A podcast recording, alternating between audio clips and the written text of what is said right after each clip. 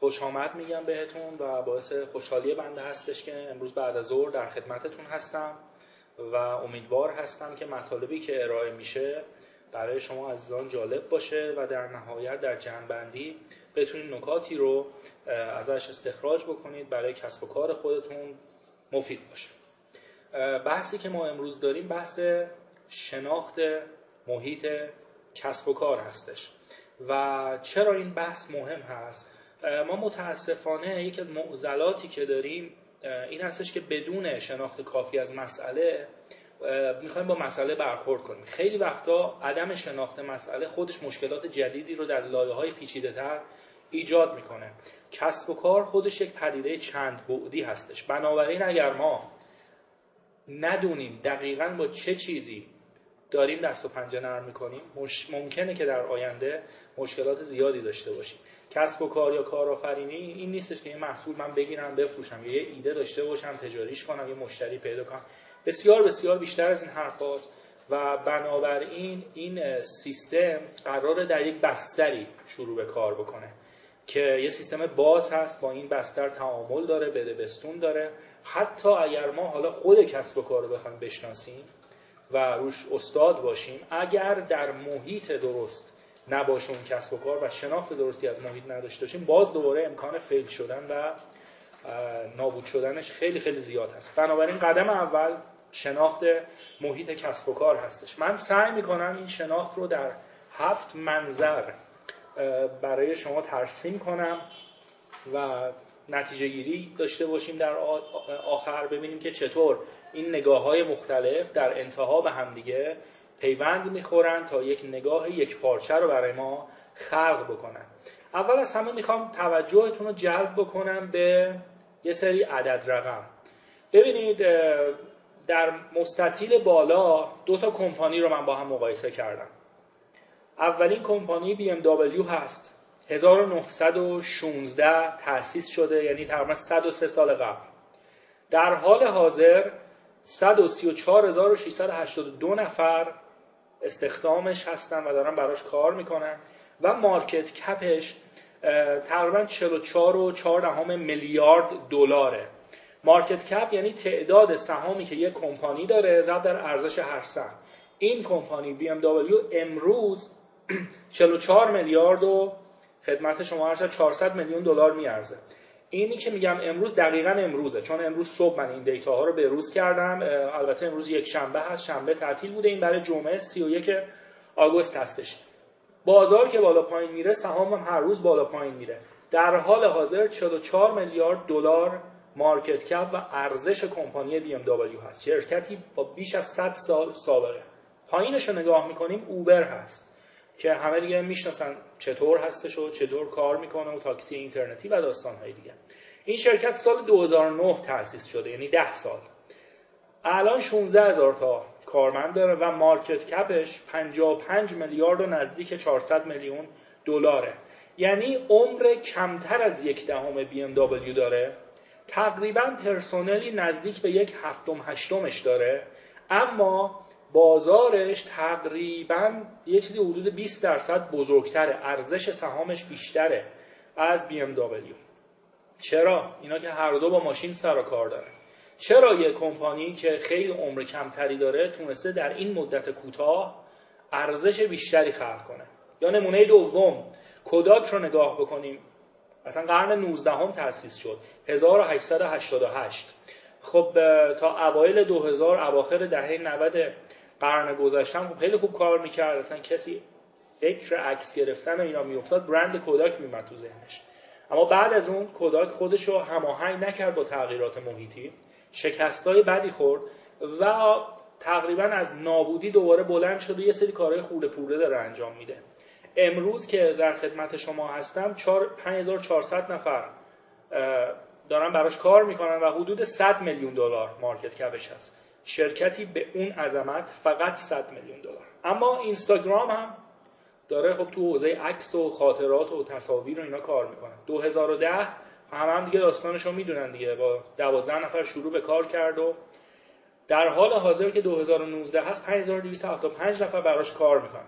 و چون شرکت خصوصی حساب میشه مارکت کپش علنی نیستش که هر روز ما ببینیم چه اتفاقی داره براش میفته ولی تخمینی که می‌زنن چیزی هول و 100 میلیارد دلار هست. یعنی هزار برابر کوداکی که تقریبا الان نزدیک 130 سال 140 سال داره کار می‌کنه. این دوتا هم که توی حوزه داشتن کار می‌کردن. چی شد که یکی به اون مسیر رفت و یکی به این مسیر داره میاد؟ این اطلاعات مال امروز هست. امروز و دیروز و دو سه روز گذشته حالا در ترتیبی که بازارها باز بودن و اطلاعات در اومده. من سال گذشته تقریبا مهما یه همایشی برای مدیران سایپا داشتم و این اطلاعات رو یه بار دیگه اونجا هم داشتم ارائه می‌دادم. و برای خودم جالب بود تغییری که وجود به وجود اومده. شما اگر نگاه کنید BMW سال گذشته نزدیک 130 هزار پرسنل داشته در سال 2018 برگردیم دوباره اینجا 134 هزار تا. یعنی تقریبا 5 هزار نفر اضافه شده. اما مارکت کپ اون موقعش یعنی کمتر از یک سال پیش نزدیک 60 میلیارد دلار بوده و الان نزدیک 44 میلیارد دلار.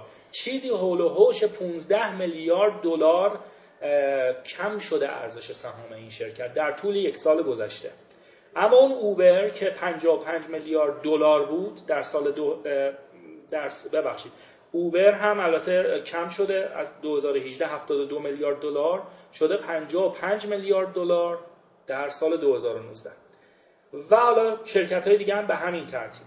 من می‌خوام این نکته رو بگم خدمت شما دوستان عزیز. در بازار متلاطم حتی شرکت های 100 ساله هم نمی‌تونن خیلی به ارثیه خودشون میراث خودشون و قدرت گذشته خودشون تکیه بکنن.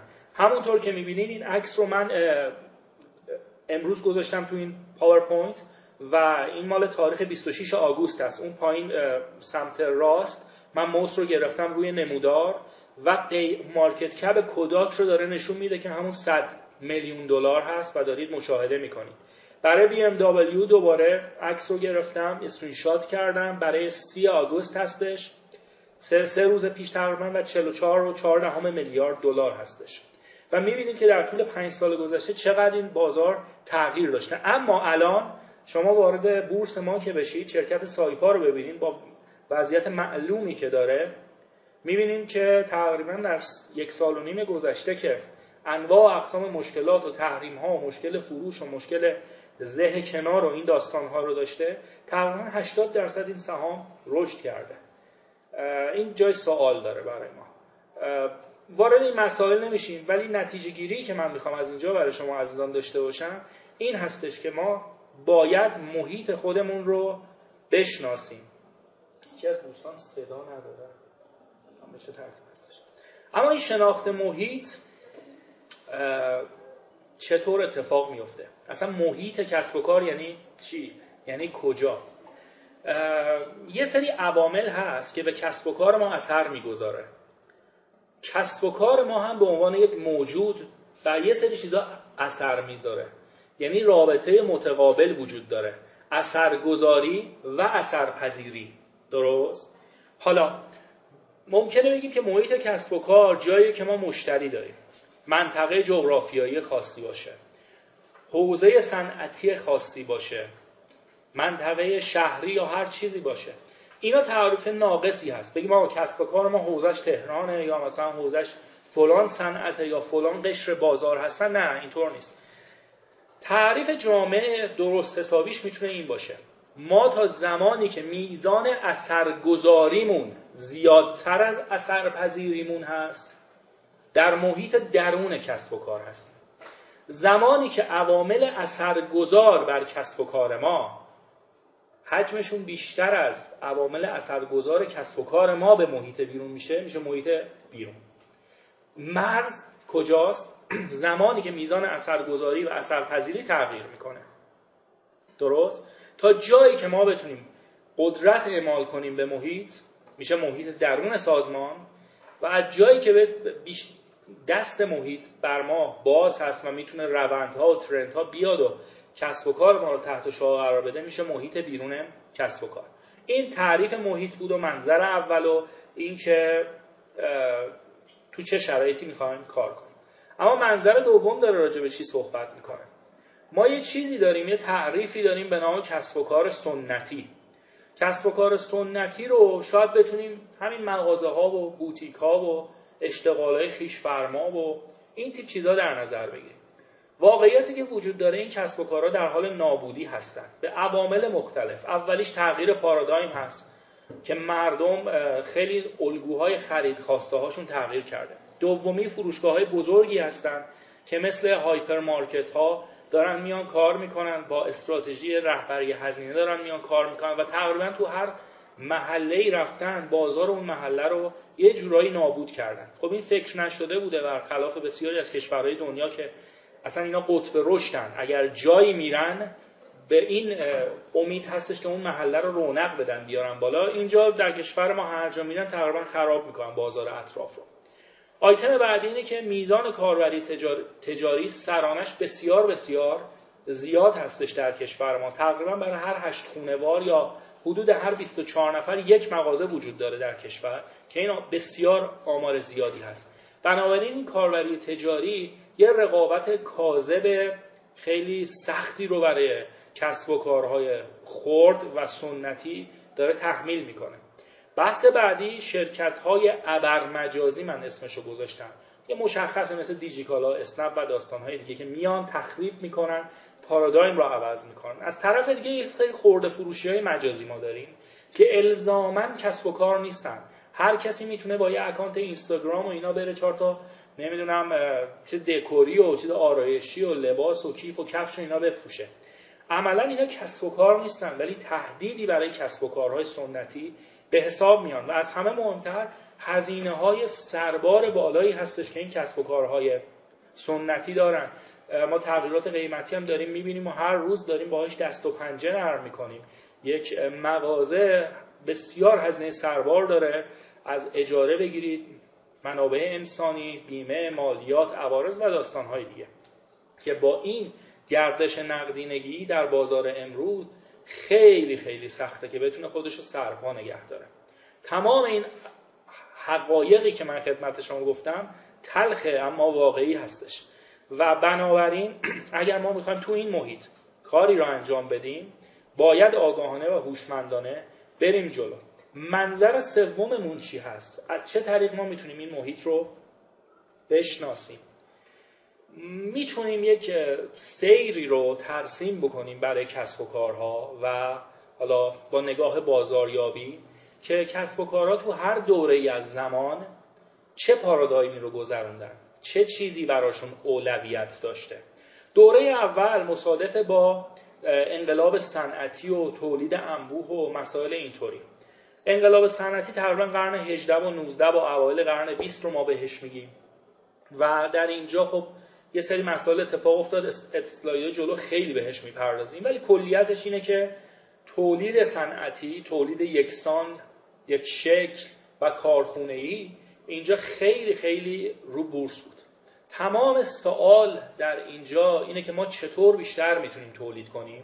چطور زمان تولید رو می‌تونیم کاهش بدیم؟ چطور هزینه تولید رو می‌تونیم کاهش بدیم؟ و تمام سوالا حول همین تولید داره میگرده. و هدف این بازار هم بازار انبوهه. این تولید رو چطور به بیشترین مخاطب و مشتری ما برسونیم؟ در اینجا کسب و کارها به بازار نگاه نمی‌کنن به خودشون نگاه می‌کنن به توانایی های خودشون نگاه می‌کنن. یه مسئله معروفی داره آقای فورد حتما شنیدید دیگه. تقریبا تو هر کتابی راجع به بازاریابی و کسب و کار هست این مسئله اومده که میگه مردم می‌تونن هر ماشینی رو بخرن به شرطی که سیاه باشه. هر رنگ ماشینی رو بخرم به شرطی که سیاه باشه. یعنی من کسب و کار قدرتم اونقدر زیاده که می‌تونم خواستم و به محیط به خواست محیط تحمیل بکنم. اما وقتی که این دوران داره میگذره یه مقدار مردم آگاهتر میشن یه مقدار حجم تولید نسبت به تقاضا افزایش پیدا می‌کنه رقابت افزایش پیدا می‌کنه. کسب و کارها به این حوزه کشیده میشن که حالا ببینیم مردم چی می‌خوان تا بتونیم بازارها رو از آن خودمون بکنیم. عمدتا بعد از جنگ جهانی دوم این اتفاق میفته بنابراین اینجا میرن به دنبال شناسایی نیازهای مردم نه اونی که ما می‌خوایم. مردم چی لازم دارن؟ چه چیزی براشون ضروری هستش؟ اما هنوز خیلی راه مونده تا به امروز برسیم. دوره سوم دیگه از نیاز گذر می‌کنیم و وارد خواسته مردم میشیم. تفاوت نیاز و خواسته چیه؟ نیاز اون چیزی هستش که دقیقا لازم دارن مردم. خواسته خیلی متمرکز بر شیوه پاسخ دادن به اون نیاز. من این عکسی رو که اینجا براتون گذاشتم دقیقا تفاوت رو داره نشون میده. نیاز اصلی همه ما آب هست. ولی اینکه با یک برند خاص آب معدنی رو ما بخوریم این میشه خواسته. و اینکه اون آب معدنی چطور داره به ما اطلاعاتی میده میشه نحوه پاسخ دادن به اون خواسته نحوه متمایز کردن اون آب معدنی برای ما. اینکه از فلان کوه هستش چه مواد معدنی رو داره بطریش چطور طراحی شده قابل حمله نمی‌دونم برای محیط زیست انگاره هایی که حالا دغدغه مردم هست رو چطور داره پاسخ میده. و دوره چهارم سوال اصلی کسب و کار که تقریبا امروز ما باهاش درگیر هستیم تمایز هست. یعنی دغدغه کسب و کارها برای موفقیت موفقیتشون اینه که چطور ما متمایز باشیم. دیگه دوران تولید کیفیت نمی‌دونم شناسایی خواسته اینا گذشته. اگر شما می‌خواید کارآفرینی کنید می‌خواید کسب و کاری رو راه بندازید باید بدونید که چطور خودتون رو متمایز کنید تا بتونید در این بازار رشد کنید. دووم بیارید و بعد رشد کنید. می‌تونیم اینجا حالا ببینیم دقیقا به چه ترتیب هستش. آقای پیتر دراکر پدر علم مدیریت ازش نام می‌برن. میگه بزرگترین مشکل کسب و کارها و افراد این نیستش که با تلاطم ها و بحران ها و اینا دارن مواجه میشن. این هستش که با منطق دیروز با منطق گذشته بخوان با این تلاطم ها مواجه بشن. اینه که ما رو نابود می‌کنه. اگر ما الان کسب و کاری رو بزنیم با منطق تولید بگیم من اینو تولید می‌کنم با هزینه پایین میدم تو بازار انبوه. این منطق دیروزه. اگر ما کسب و کاری بزنیم بگیم بازار هدف من اینو نیاز داره. اینم منطق دیروزه. باید ببینیم چطور می‌تونیم خودمون رو متمایز بکنیم. این تصاویر رو دوستان نگاه کنید. شاید بشه متناظر با این صحبتهایی رو که من تا اینجا داشتم تو همین چند, چند تا تصویری که در آینده داریم با هم مرور می‌کنیم ببینیم. خب ملت یه زمانی عروسی می‌کردن الان خب کمتر عروسی می‌کنن. اما اون زمان حالا ماشین و نمی‌دونم گل و بوته و این داستانهایی که براشون بود هدف این بود که یه ماشینی باشه به هر شکلی به هر شمایلی که بتونن اون مراسم رو کامل بکنن. الان می‌بینیم شاید مثلا اون بحث نیاز تولیدیه هست. یه چیزی باشه برامون. بعدش حالا وارد دهه هفتاد شاید بشیم. سیبیل و نمی‌دونم این داستان ها تیپ ها احتمالا بعضی ها خاطرشون باشه. این یکم میره به سمت اینکه من چطور خودم رو حالا یه مقدار فرق داشته باشم با اون بحثی که در سطح جامعه وجود داره نمی‌دونم یه ماشین شاسی بلند یه داستان اینطوری. یکم یه جلوتر میایم می‌رسه به سمت خواسته.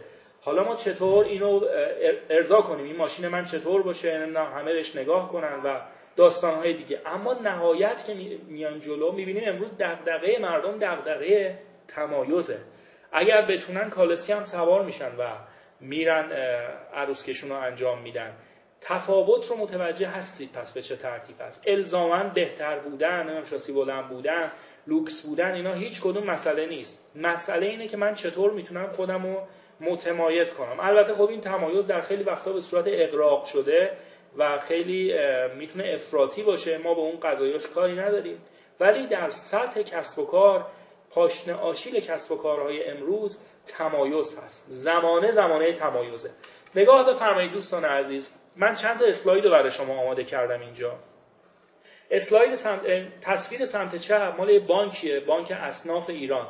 مال 50 سال پیش. داره چی میگه؟ داره میگه که بیاید و نمی‌دونم فرصت قرعه کشی هست و جایزه می‌گیرید و این داستان. سمت راست بانک ملی بعد از فرض کنید 45 همون همون دیالوگ همون منطق. هیچ فرقی نکرده. دیدگاه سنتی رو همچنان دارن اعمال می‌کنن. این محکوم به شکسته. چرا؟ چون تو اصل تولید مونده. بعدی رو نگاه بفرمایید. آبگوشتی مشکی قربون این داره چیکار می‌کنه؟ دیدگاه سنتی و تولیدی داره. داره میگه من آبگوش دارم میدم می‌خوای بخور می‌خوای نخور دکورم هم اینه و مثلا هم اینه.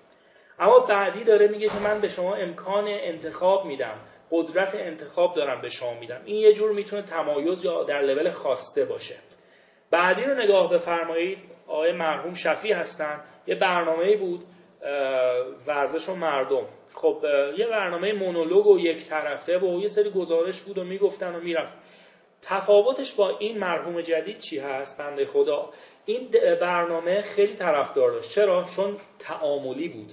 با مردم حالا به هر شکلی داشت تعامل می‌کرد مسابقه میذاش بازیکاری داشت می‌کرد نمی‌دونم نظرات حالا یه جورایی می‌خواست اعمال بکنه. به هر ترتیب این تعامل باعث شده بود که به یک سطح جدیدی از ارتباط برسه. این می‌تونه یک تمایز باشه برای کسب و کارهای امروزی. نگاه بفرمایید دوباره حالت سنتی. پخت نون هستش و همینی که هست. اینجا فقط ما بربری میدیم. نگاه تولید مدار. اما یه جای دیگه ممکنه انواع نونها رو داشته باشن و به شما قدرت انتخاب بدن اختیار بدن.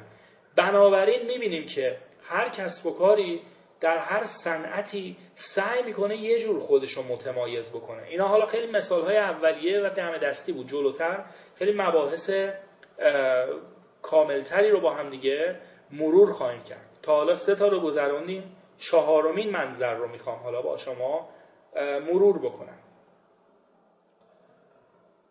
یه مقدار ممکنه این بیشتر طول بکشه ولی خب ارزشش رو داره.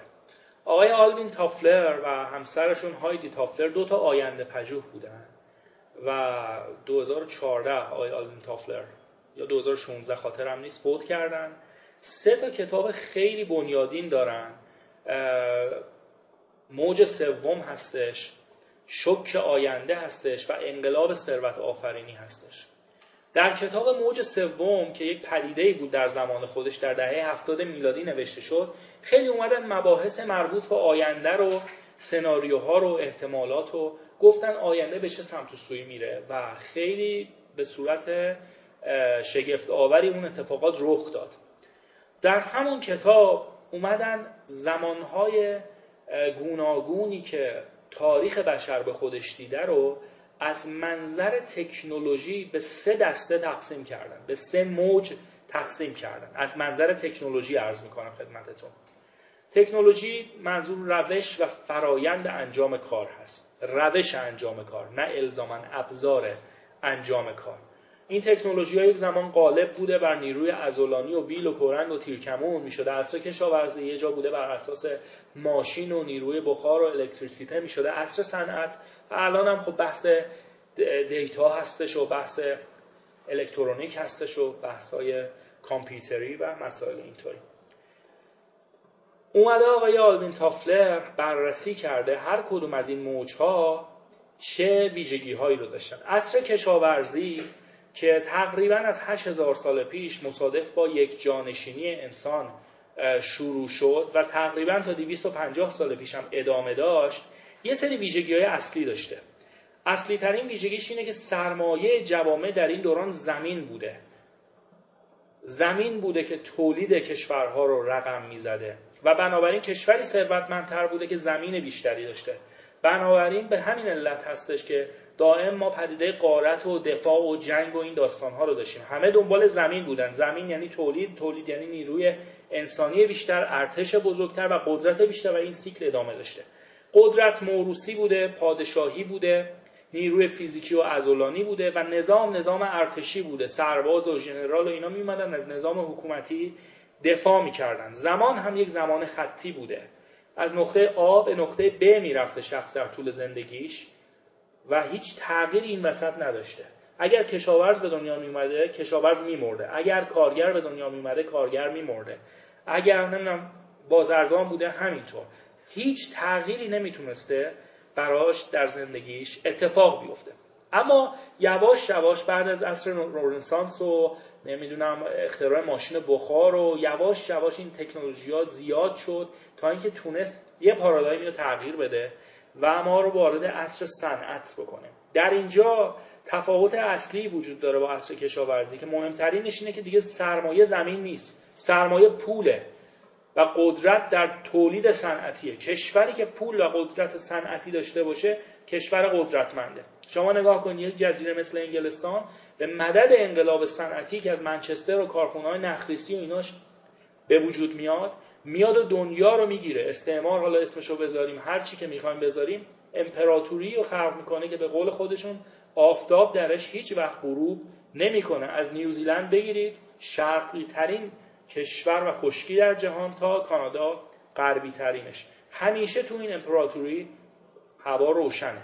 خب این قدرت از یک جزیره کوچیک چطور میاد؟ با تمسک به قدرت مالی و قدرت صنعتی. نگاه در این دوره به انسان انسان ماشینی بود و ارتش ارتش کار بود. یعنی در دوره کشاورزی ما سرباز داشتیم در دوره صنعت ما کارگر داریم.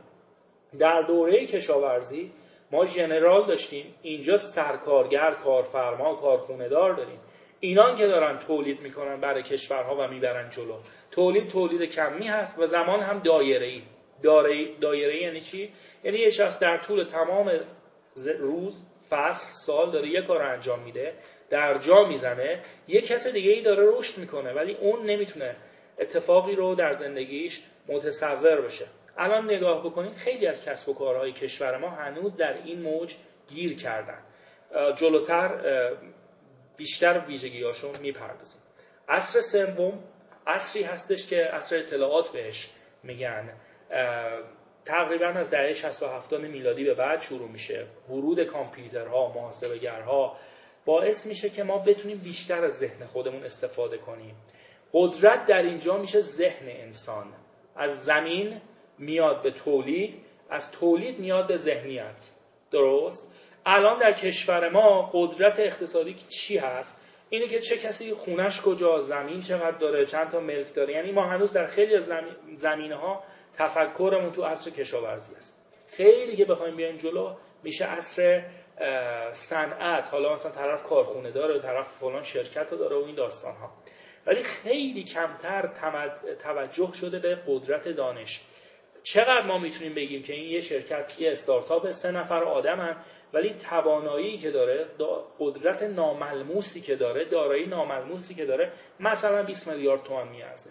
هنوز اصلا این نگاه یک شوخی می‌تونه باشه در طوله جامعه دارم عرض می‌کنم.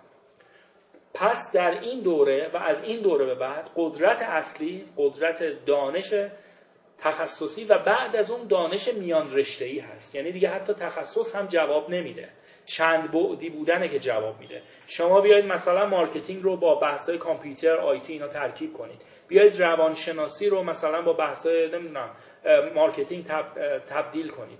بیاید خدمت شما عرض شود. مثلا قدرت نانو رو با یه چیز دیگه ترکیب کنید یه محصولی رو درست بکنید.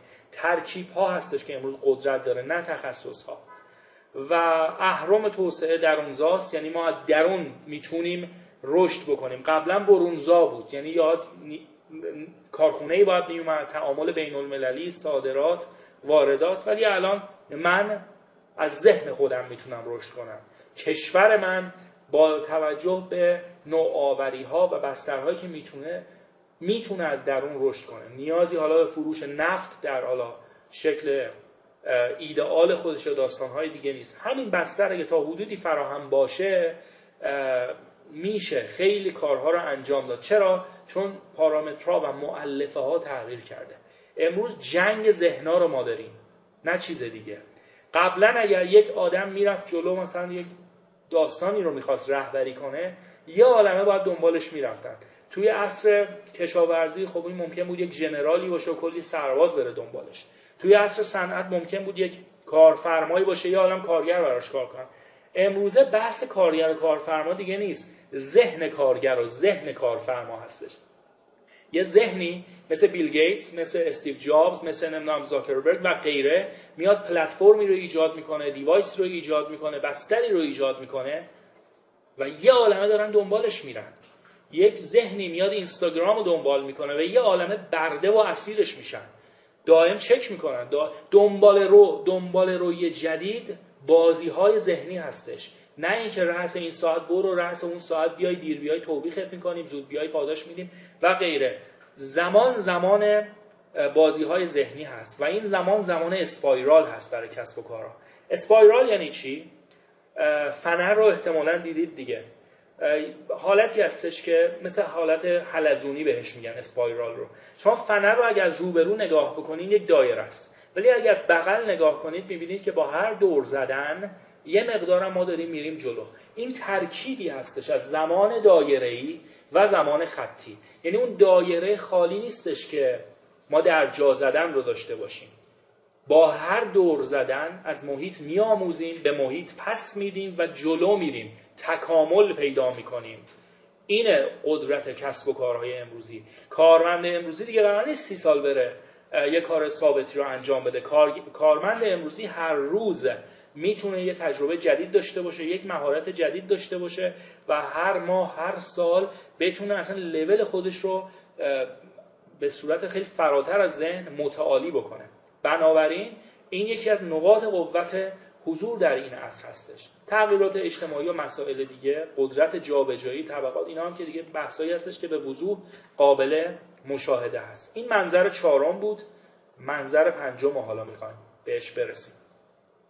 در منظر پنجم ما راجع به بحثای یه مقدار بروزتر و حتی متمایل به آینده می‌خوایم صحبت کنیم.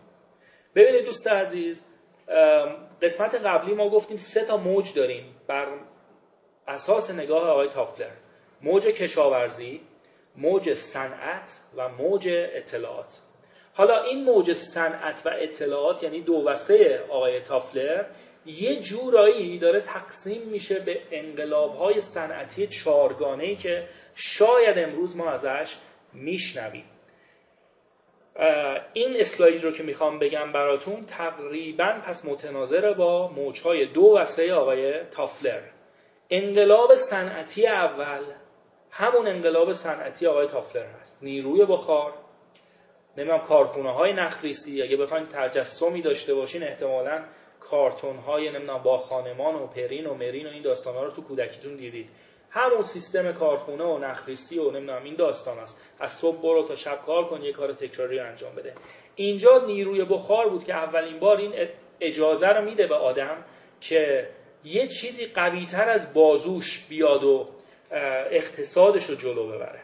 انقلاب صنعتی دوم تولید الکتریسیته و تولید انبوه هست. با اوایل قرن گذشته است. ادیسون و برق و نمی‌دونم زندگی شبانه و زندگی نامحدود و این داستان ها داره میاد. انقلاب صنعتی سوم تقریبا برابر با همون موج سوم و اطلاعات آقای تافلر که تو اسلاید قبل راجع بهش صحبت کردیم. الکترونیک و فناوری اطلاعات داره کار می‌کنه. اما از اینجا به بعدش جدیده. انقلاب صنعتی چهارم که تقریبا از سال 2016 در اجلاس داووس گفتن که ما وارد شدیم دنیا رو داره به یک سمت و سوی دیگه ای می‌بره از حالا به بعد. انقلاب صنعتی چهارم انقلابی هست که ما در اون اقتصاد دیجیتال رو داریم تجربه می‌کنیم. اقتصاد دیجیتال چی هست؟ این نیستش که من احتمالا یه وبسایت بزنم و حالا با درگاه بانکی پول در بیارم. یعنی از ابزار دیجیتال فقط قرار نیست استفاده بکنیم. این بشه انقلاب صنعتی چهارم. خیلی فراتر از این حرف هست. اقتصاد دیجیتال بنیانهای کسب و کار و اصلا بنیانهای زندگی رو می‌تونه تغییر بده. ارزهای دیجیتالی یک نمونهش هستش. خدمت شما عرض شود بحثای اینترنت اشیا بحثای هوش مصنوعی تحلیل های big data و مسائلی که داره محیط کسب و کار به صورت دراماتیک از حال به بعد تغییر میده. شما الان زمانی هست که تقریبا هر روزی خبر تکون دهنده رو دارید میشنوید در سطح فناوری جهانی. هر روز داره تغییرات عمده اتفاق میفته در صورتی که قبلا اصلا این خبرها نبود. هر چند سال ممکن بود یه تفاوتی داشته باشیم ما. دقیقا این نگاه می‌تونه به ما یک تعریف رو نشون بده و اون تعریف عبارت است از نیمه عمر علم. نیمه عمر رو احتمالا حالا دوستانی که مثل من تغییر رشته دادن و وارد رشته های غیر از مهندسی و فیزیک شدن نهایتا از دبیرستان به خاطر داشته باشن. ولی خب همونجا هم بالاخره خوب بود اگه درس میخوندیم. نیمه عمر علم نیمه عمر خدمت شما عرض شود ماده رادیواکتیو اونجا مطرح شد. به مدت زمانی گفته می‌شد که نصف قدرت پرتوزایی خودش رو می‌تونه از دست بده. خب خیلی هم مهم نیست. ولی از حالا به بعد راجع به نیمه عمر علم می‌خوایم صحبت کنیم. چه تعریفی هستش؟ نیمه عمر علم به مدت زمانی میگن که علم دو برابر میشه. یا به قسمی نصف علم منقضی میشه. تاریخ مصرفش میگذره منقرض میشه و باید دو برابر بشه تا خودش رو جبران کنه. یه همچین چیزی رو در نظر بگیریم. در این سیری که این پایین براتون آوردم گمانه می‌زنن که نیمه عمر علم در دوران کشاورزی هزاران سال بوده. یعنی احتمالا تکنولوژی مثلا تیرکمونشون چند هزار سال طول می‌کشید تا دو برابر بشه مثلا بردش دو برابر بشه قدرتش دو برابر بشه. یه مثال انتظایی هست. در عصر رنسانس و عصر صنعت گمان زنی می‌کنن که نیمه عمر علم حدود 300 سال بوده. یعنی هر 300 سال می‌تونسته علم دو برابر بشه. در سال 1998 که ما جام جهانی رو داشتیم و آقای علی دایی و خداداد عزیزی و خیلی دور نیست تخمین می‌زدم که نیمه عمر علم حدود سی ساله. یعنی هر سی سال علم داره دو برابر میشه. خب الان تقریبا 20 سال از اون گذشته از اون زمان و می‌بینیم که چنده هزار برابر شاید بگم شده. اون تخمینی بوده برای اون دوران. در سال 2002 گفتن نیمه عمر علم یونسکو اعلام کرد که حدودا سه ساله. نگاه بفرمایید. من ورودی 81 دانشگاه هستم. یعنی تقریبا همین 2002 این حوالی. سه سال یعنی من لیسانسمو که گرفتم دنیا یک دنیای دیگه بوده. از زمانی که من وارد دانشگاه شدم چهار سال لیسانس رو. و خب الان ببینید چه اتفاقاتی داره میفته برای دانشجویانمون. در سال 2010 گفتن سه ماه هست. دارید می‌بینید دیگه قدرت گوشی ها از گوشگوب داره به صورت انفجاری و تصاعدی به سمت سوپرکامپیوتر حرکت می‌کنه و پیش که می‌کنن اینکه 2020 سه هفته میشه. یعنی چی این عدد وحشتناک؟ یعنی تقریبا در هر سه هفته میزان علم بشر دو برابر تمام تاریخ قبل از اون تا اون لحظه میشه. یه لحظه بهش فکر کنیم. ببینیم که چقدر می‌تونه دنیا شیرین باشه. از حالا به بعد ما با مفهومی مواجه میشیم به نام تکینگی. تکینگی یا singularity پدیده ای هستش که از سیاه چاله و فیزیک نجومی میاد بیرون. میگن سیاه چاله ها که حالا اخیرا فیلمش هم منتشر شد که قبلا فقط در حد تئوری اثبات شده بود حالا فضایی هست که اونقدر گرایش گرانش جاذبه و چگالی در اون بالاست بی نهایته که نور هم حتی نمی‌تونه از اون فرار بکنه. بنابراین سیاه هم دیده نمیشن و اصلا فقط میشه با تئوری اونا رو اثبات کرد. حالا بگذاریم که مشاهده هم شدن در جایی که در جایی که جاذبه بینهایت هست ما با پدیده به نام singularity مواجه هستیم. singularity در علم چی هستش؟ تعریف singularity یا تکینگی در علم این هستش که اگر حد دبیرستان رو یادتون باشه یک ما مثلا کسری رو داشتیم که مخرجش به سمت صفر میل می‌کرد. بنابراین نتیجه کسب به سمت بی نهایت میل می‌کرد. هرچی مخرج کسب کوچکتر می‌شد نتیجه نهایی بزرگتر می‌شد. حالا نگاه بفرمایید. زمانی که نیمه عمر علم هی داره کوتاهتر میشه هزاران سال الان به سه ماه و سه هفته و زمانی می‌رسه که این نیمه عمر علم میشه. سه روز یه روز سه ساعت سه دقیقه یک دقیقه و دائم داره نصف میشه. و به زمانی ما می‌رسیم که نیمه عمر علم عملا به صفر داره نزدیک میشه. در اون لحظه خروجی این کسر چیه؟ اینه که علم داره هر لحظه دو برابر و دو برابر و دو برابر میشه. عملا به سمت بینهایت داره میره. این میشه تکینگی.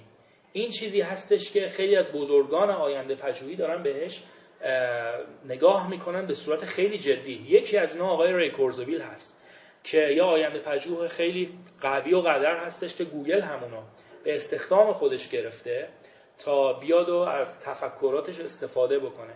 آقای ری کورزویل خیلی سناریوها و پیشبینی های تکان دهنده داره. و خیلی هم تا الان اتفاق افتاده. و حالا من تو کانال آپاراتم آپارات.com علی خاد slash علی خادم رضا یه فیلم از ایشون هست از تد ایشون هستش که داره میگه ما همین الان به فناوری رسیدیم که می‌تونیم چیپست یا تو مغز جا بذاریم که هر زمان لازم داشته باشید بتونید توان محاسبه مغز خودتون رو هزاران برابر بکنید. تمام خاطرات خودتون رو ذخیره بکنید.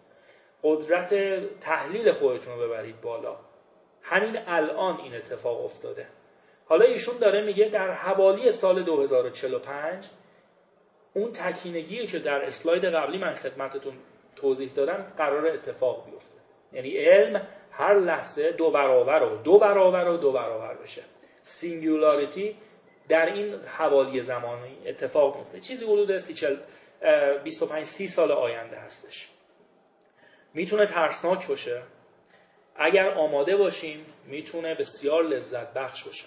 همین الان یک دانشگاه به نام Singularity University هست که داره مدیر تربیت می‌کنه برای اون زمان. ما چه داریم می‌کنیم برای اون زمان؟ چطور داریم خودمون رو آماده می‌کنیم برای اون زمان؟ شاید نگاه به اون خیلی ترسناک باشه ما رو دچار فلج تصمیم گیری بکنه ولی حداقل می‌تونیم بگیم که از امروز تا مثلا یک سال آینده قراره چه مهارت هایی رو در خودمون پرورش بدیم تا به سمت آمادگی برای این موضوع قدم برداریم. این منظر پنجم بود. منظر ششم رو می‌خوام شروع بکنم.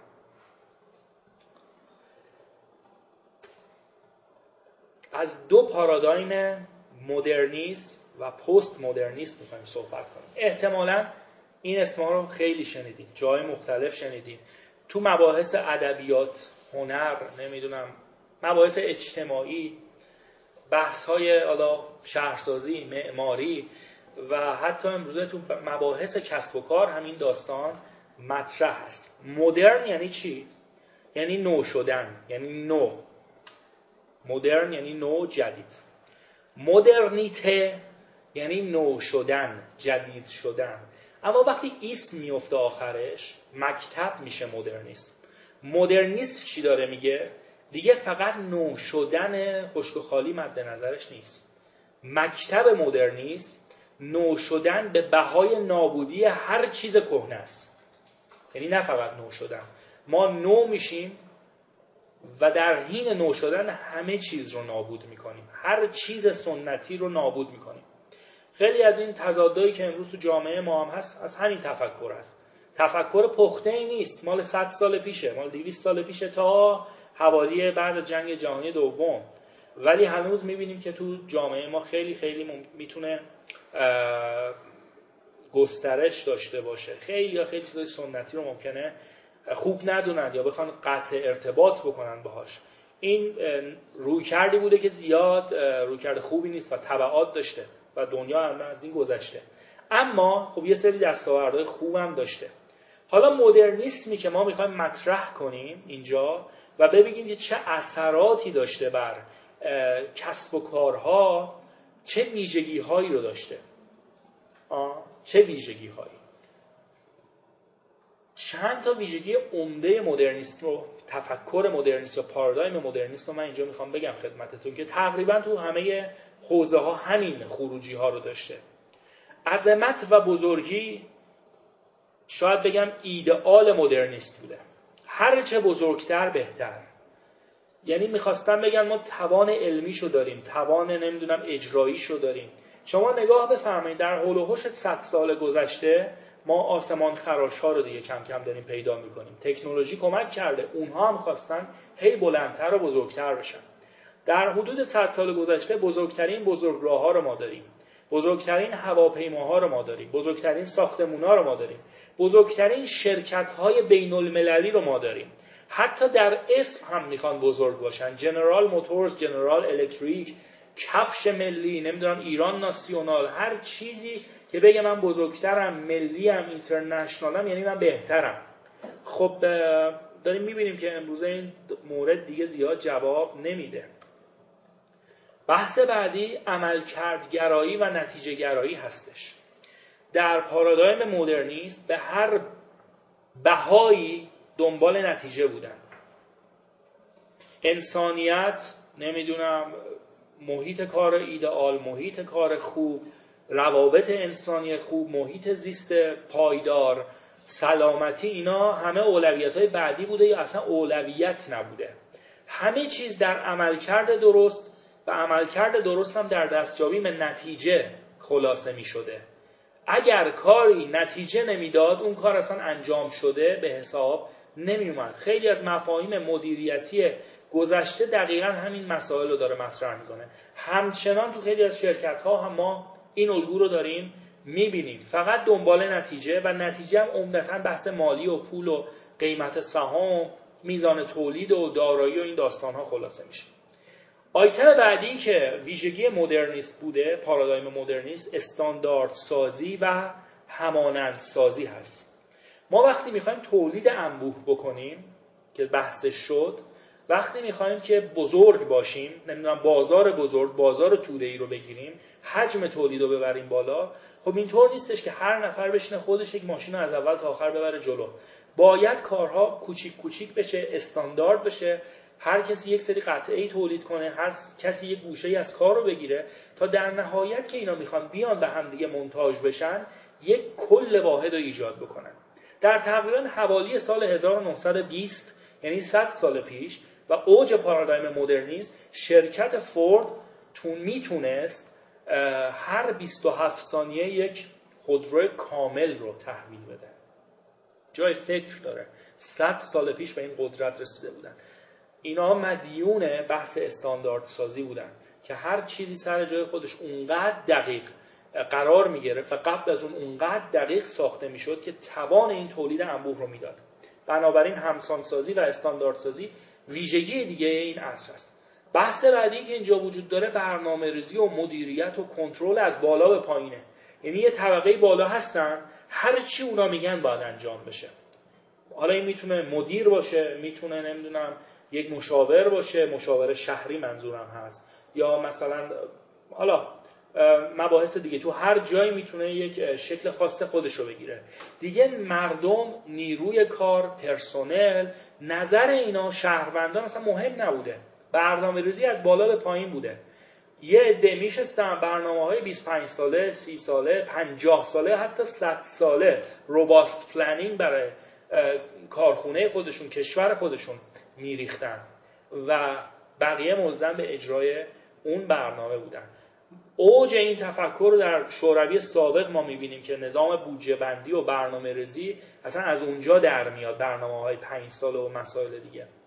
یعنی یه تفکری داره تفکر خودش رو در قالب برنامه رزی و سیاست و راهبرد و مسائل مختلف به بدنه اعمال می‌کنه. و احتمالا حوصله یا گوش شنوای شنیدن بازخوردار رو هم نداره.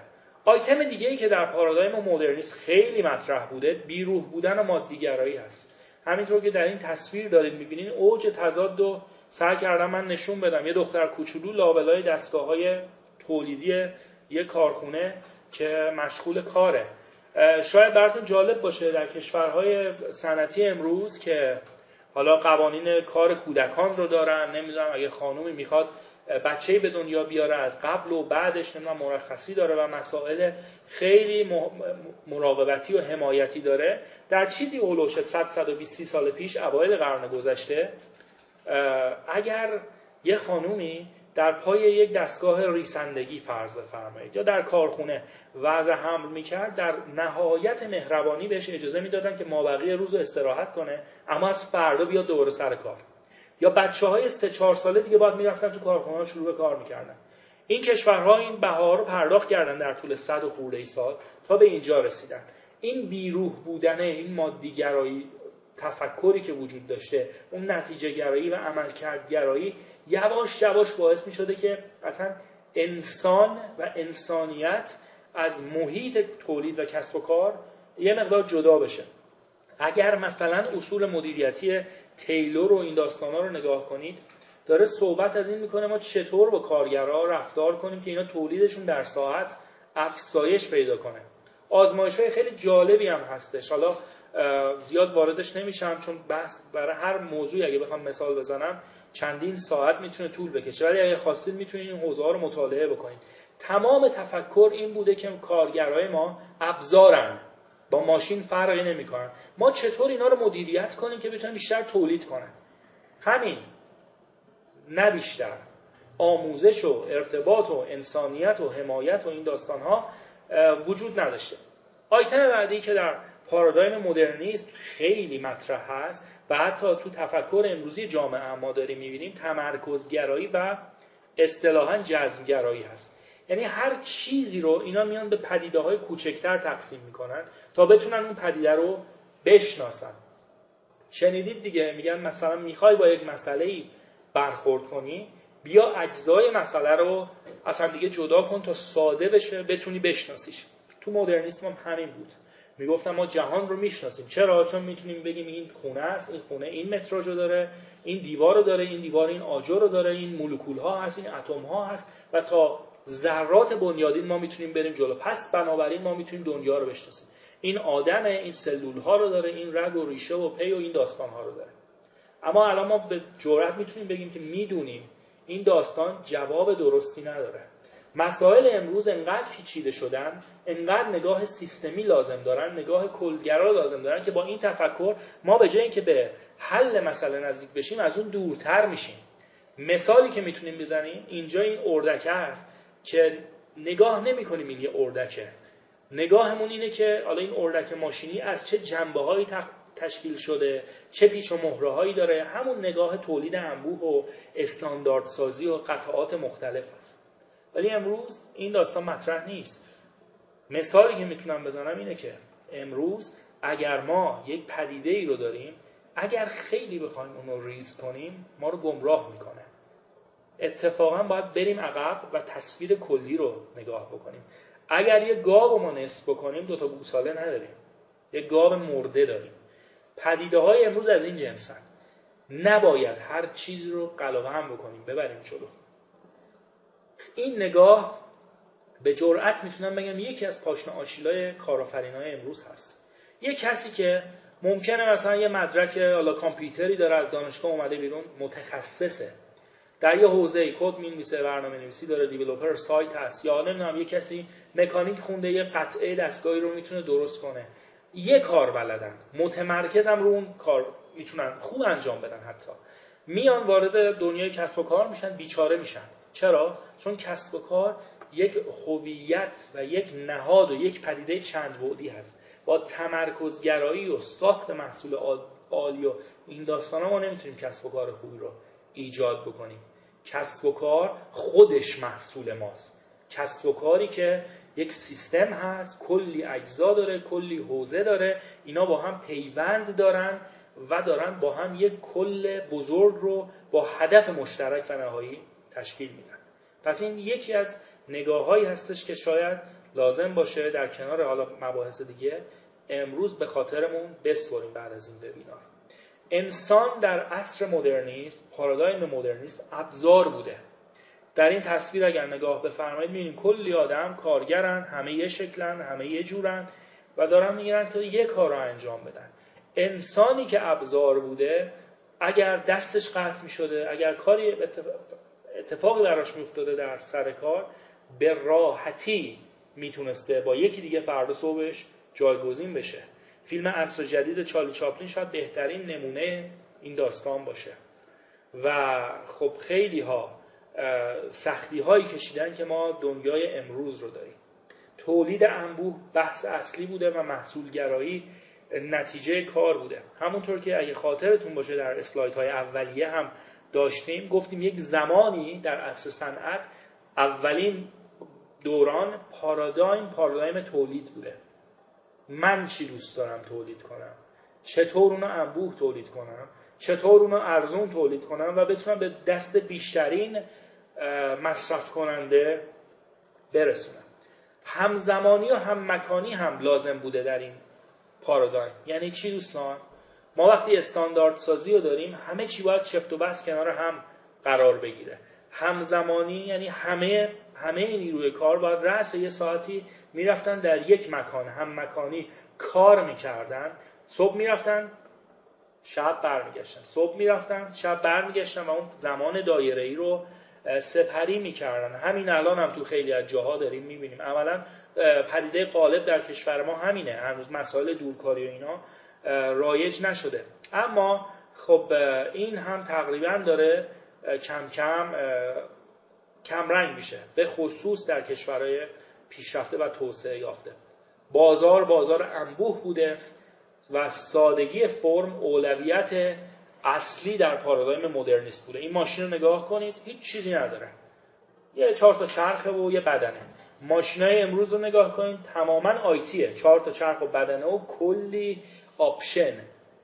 اون موقع دنبال سادگی بودن. هر چه ساده تر بهتر. اگر ساکن تهران هستید مثلا مجموعه اکباتان رو می‌تونید نگاه کنید. سادگی فرم. آدم احساس می‌کنه مثلا بتون یک پارچه است. اگه اون دار و درخت اونجا نباشه واقعا قلب آدم می‌گیره. چرا؟ چون مثلا نما مهم نبوده کارکرد مهم بوده. چند هزار خونه برای چند هزار آدم با ابعاد مشخص با پلنهای مشخص و مباحث دیگه. این کلیت پارادایم مدرن بود که من خدمتتون عرض کردم. خب این ویژگی ها یه سری دستاوردهایی داشت دیگه. دستاوردهای صنعتی امروز رو ما مدیون پارادایم مدرن هستیم تولید انبوه داستان ها اما خب ضررهای زیادی هم داشت. نابودی محیط زیست بیگانگی انسان ها از خودشون و از دیگران شکاف طبقاتی نمی‌دونم خیلی از مسائل باعث شد که یواش یواش آدما بفهمن که این پارادایم مدرنیست قرار نیست خیلی خوب به زندگی ما جواب بده. بنابراین یه مقداری که جلوتر رفتن از تقریبا دهه 60 و 70 میلادی سعی کردن یه سری جایگزین برای اون پارادایم بذارن. نه جایگزین تکمیل کننده بگم بهتره. دهه 60 و 70 میلادی زمانی که هیپیا میان یه مقدار اعتراض می‌کنن به جامعه نمی‌دونم جریان های دانشجوی فرانسه میاد اعتراض می‌کنه. برنامه ریزی ها میاد نمی‌دونم برنامه ریزی سیستمی و برنامه ریزی راهبردی و اینا میشه نه برنامه ریزی خشک از بالا به پایین. یه مقدار میگن مردم حالا چی دوست دارن؟ از این زمان اگه نگاه کنید با اسلایدهای قبلی هم یه جا بذاریم رو هم رو هم بذاریم می‌بینیم که این زمان پارادایم پست مدرنی یه جورایی میشینه روی عصر سوم آقای تافلر عصر اطلاعات. یه جورایی میشینه رو انقلاب صنعتی سوم. یه جورایی خدمت شما عرض شود داره هم پوشانی داره با مباحثی که انسان دیگه داره میاد وسط حرف می‌زنه. داره میگه که ما با انسانیم ما قرار زندگی کنیم. قرار نیستش که تلاش کنیم که یه سری ابزار و این داستان ها رو ما بسازیم. بنابراین یواش یواش پارادایم پست مدرنیست از اینجا مطرح میشه. منظور از پست مدرنیست حالا بعد نیست کلمه پست. تکمیل کننده هست. نه اینکه از بعد از مدرن مثلا از این سال به بعد پست مدرن شد. زمانی نیست. تکمیل کننده است. معنایی گذار از مدرن هستش. پست مدرنیست چی داره میگه؟ اگه یادتون باشه مدرن می‌گفت نو شدن به قیمت نابودی گذشته. پست مدرنیست داره میگه نو شدن در کنار ارزش های گذشته. یعنی تلفیق می‌کنه خوبهای مدرن با خوبهای سنت. و یه پدیده انسانی داره در میاره. از حالا به بعد اگه ما بخوایم ویژگی های مدرن رو پست پارادایم پست مدرن رو بررسی بکنیم می‌بینیم که تو خیلی از حوزه ها با اون ویژگی های مدرنیست تضاد داره. اگه خاطرتون باشه اولین بحث پارادایم مدرنیست بزرگ بودن بود. هرچی بزرگتر بهتر. آسمان خراش و شرکت و تعداد نیروی انسانی و درآمد و خیلی از مباحث دیگه. اینجا در پارادایم مدرنیست ما داریم میگیم کوچک زیباست. یه کتابی آقای ارنست چوماخر داره با همین نام کوچک زیباست. آقا چی انقدر دنبال بزرگ شدن هستید؟ خیلی از چیزهای کوچیک هم می‌تونه قشنگ باشه. نگاه کنید من این تصویر فیل رو گذاشتم. یه تصویر پشم اگه ببینید اون کنار هست. اگر حالا ما اون پشهه باشیم درست اون چگالی فیله رو نداریم. اما انعطاف پذیری و قدرت مانور خیلی بیشتری داریم. حالا فرض کنید ما به اندازه حجم اون فیلم پشه داشته باشیم کنار هم. آه؟ قدرت اون رو می‌تونن ایجاد کنن و انعطاف خودشون هم می‌تونن داشته باشن. عین اینو ما اگر در فضای کسب و کار امروز نگاه بکنیم میشه شرکت های بزرگی مثل ایران خودرو، سایپا، شرکت های لختی که سی سال یک محصول تولید می‌کنن و اوج نوآوریشون تغییر یه آینه و نمی‌دونم چراغ ترمز و این داستانات در مقایسه با استارتاپ هایی که میان دو نفره، سه نفره، چهار نفره شروع می‌کنن تبدیل به یک کسب و کار میشن. انعطاف دارن، سرعت دارن، قدرت دارن و مانور بالایی دارن. این میشه کوچک زیباست. حالا اگه کلی استارتاپ کلی کارآفرینی خرد کنار هم جمع بشه چه اتفاقی میفته همون چگالی فیله رو داره. لازم نیست یک شرکت بزرگی بیاد سر هزار تا کارگر رو بگیره زیر دستش و بعد هم بد حقوق بده هم اونا رو از زندگی دل سرد کنه هم با محصولاتش بقیه مردم رو از زندگی دل سرد کنه. ولی خیلی ها می‌تونن دو نفر چهار نفر پنج نفر پنجاه نفر شرکت ها و سازمان های خورد خورد کنار هم بیان کار کنن و همون تولید ناخالص داخلی, داخلی و چه بسا بیشتر از اونو تولید کنن. بحث بعدی تکسر تنوع پراکندگی هست. اونجا ما می‌گفتیم استاندارد یکسان هم شکل هم زمان اینجا میگیم هر چی پراکنده تر بهتر. و مباحث خیلی زیادی تو این زمینه وجود داره. اگر نگاه بکنید شاید مرتبط ترین شما بخوام مثال بزنم به دلیل زیر وقت. این آقا رو نگاه کنید. یه از تصویر متوجه میشیم که هندیه دیگه. یه کچلوار داره که لباس غربیه. یه هدست هم داره و داره با لبخند صحبت می‌کنه. چه معنایی تو این تصویر هست؟ همونطور که می‌دونید خیلی از شرکت های آمریکایی یا غربی حداقل بتونم بگم تقریبا اداره خودشون رو به هند منتقل کردن. همونطور که کارخونه خودشون رو به چین منتقل کردن. این آقای هندی خیلی هم رو کار کرده که اون وسط مسطح دو تا کرتاهه نگه. ولی یه کسی اگر از آمریکا زنگ بزنه بگه کامپیوتر من خرابه مستقیم وصل میشه به اینجا. به دلیل نیروی کار ارزان و یه هندی خوش لهجه میاد پاسخ میده مشکل رو. این میشه پراکندگی. از اون ور دنیا به این ور دنیا زنگ می‌زنن. این میشه پراکندگی که ما امروز داریم. خیلی از بحث freelancing و دورکاری و برون سپاری این مسائل داره پیش میاد. یواش یواش داره کسب و کار خود محیط کسب و کار خودش رو با این پدیده ها وفق میده و در آینده هم بیشتر از این ما می‌بینیم. ما زمانی که در پارادایم مدرنیست می‌گفتیم تولید انبوه و یک شکل و محصولگرایی در پارادایم پست مدرنیست میگیم تولید ناب و بازارگرایی. بازار من چی می‌خواد؟ شما الان اگه برید تو سایت لکسوس یا حالا هر تولید کننده خودروی دیگه البته حالا تو سایت لکسوس اگر برید می‌بینید که می‌تونید یک پلتفرمی از ماشینتون انتخاب کنید یک گروه یک خانواده رو انتخاب بکنید با قیمت ثابت. از اونجا به بعد ده, ده ها حالت آپشن وجود داره که تقریبا هزاران حالت نهایی رو می‌تونه برای شما ایجاد بکنه و به این ترتیب عملا اون کارخونه داره می‌سازه ها. ولی شمایید که محصول اختصاصی خودتون رو دارید سفارش می‌دید. ممکن هم هست که محصول شما هیچ شباهتی با محصولای دیگه نداشته باشه. ویژه خودتون باشه. من اینجا یه اسکرین شات گرفتم. رفتم یه ماشینی رو انتخاب کردم و حالا نگاه بکنید قیمتش شده 79215 دلار. چند تا آپشن روش گذاشتم. یکی از آپشناش مثلا شیشه ای هست. این جلو زده دیگه 24 اینچ heads-up display داره. یعنی به شما هشدار میده که مثلا در شب چی جلوتونه اگر نمی‌بینید؟ چه اشیایی جلوتونن؟ سرعتتون چقدر هست؟ نمی‌دونم. به کدوم سمت دارید میرید؟ یک map و جی پی اس ترکیب همه چی رو شیشه ماشینتون داره خودشو نشون میده. 1220 دلار هم هست ناقابل. این آپشنه. درست؟ خیلی ممکنه اینو نخوان. شما در کنار این آپشن و صندلی چرم فلان رنگ و دنده اینطوری و ضبط اونطوری اینا ممکنه به جایی برسید که تنها لکسوس با این مشخصات در دنیا رو داشته باشید. این میشه تولید ناب. یک بستری وجود داره که به شما کمک می‌کنه هر چیزی که دلتون می‌خواد بسازید. شما مشتری هستید که دستور به کارخونه می‌دید و کارخونه داره بازارگرایی می‌کنه. اون داره به سمت بازار میره. نه محصول گرایی نه اینکه همینی که هست می‌خوای بخوا می‌خوای نخوا. البته خب در کشور ما خیلی از اینا جلوترن. بدون هیچ کدوم از این مسائل می‌بینید که تو سایت می‌ذارن هفت ثانیه‌ای کلا بسته میشه و تا مدت های زیادی دیگه فروش ندارن.